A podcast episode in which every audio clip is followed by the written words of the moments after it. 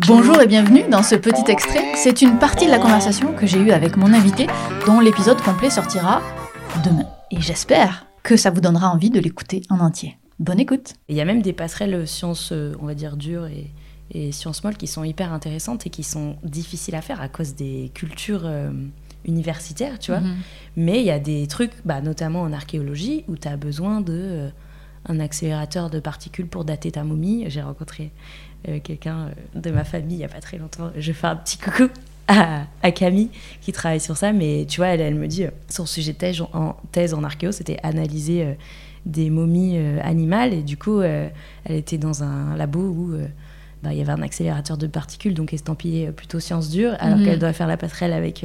Enfin, ses résultats vont servir à- aux sciences humaines. Enfin, en vrai, ces catégories, elles sont souvent artificielles, et, mais le problème, c'est que ça cause des fois des cloisonnements qui empêchent. euh, Enfin, en fait, ça m'est arrivé plusieurs fois de lire un truc de je sais pas quoi et de me dire putain, mais c'est trop dommage que cette personne n'ait pas lu. euh, l'ouvrage d'histoire euh, de référence sur ça parce que là ça donnerait un éclairage indispensable et du coup elle Mhm. passe à côté de tel truc parce qu'elle a creusé que dans sa propre discipline j'ai pas d'exemple en tête à te donner mais tu vois et inversement il y a des fois on m'a dit ah ouais mais t'as pas lu ce truc de socio là mais là ça aurait été trop éclairant pour Ouais. tel mécanisme sociétal même si c'était toi tu l'étudies il y a 200 ans mais euh, enfin tu vois donc ça le cloisonnement euh, ça, viendra, ça viendra.